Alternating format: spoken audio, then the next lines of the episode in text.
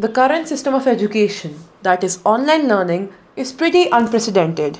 Keeping in mind the global pandemic, it may have been the best possible alternative, but of course, everything has its pros and cons.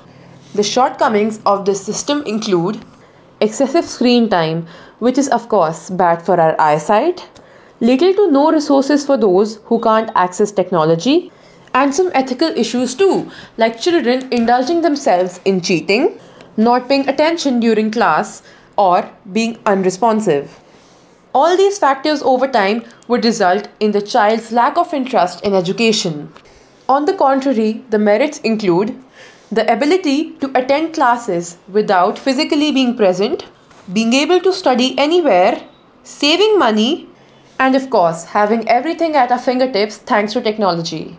The child also has a sense of familiarity and comfort while being at home. Besides, the parents can also keep an eye on their ward.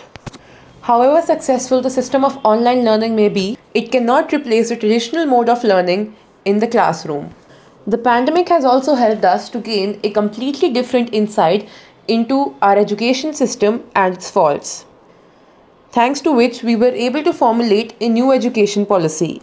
With the improving condition, the best mode may be hybrid, but it would simply increase the workload on teachers as they would have to take care of both offline as well as online classes.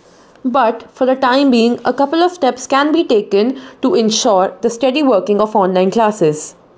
These are having a fixed routine to ensure that the student is not lost after rejoining offline school. This would keep them on their toes as it would require for them to complete their work and attend classes regularly. In the 21st century, we should be able to enjoy the perks of technology in education as well.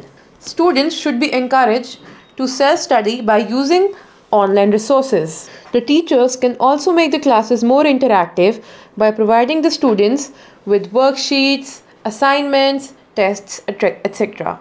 Alongside, doubt classes could also be held for students facing problems. All these steps to be properly implemented would require the cooperation of students, parents, and teachers. The students themselves also must take up responsibility of diligently completing the tasks assigned to them and participating actively in the class. Because after all, all this would help them in the future. Thank you.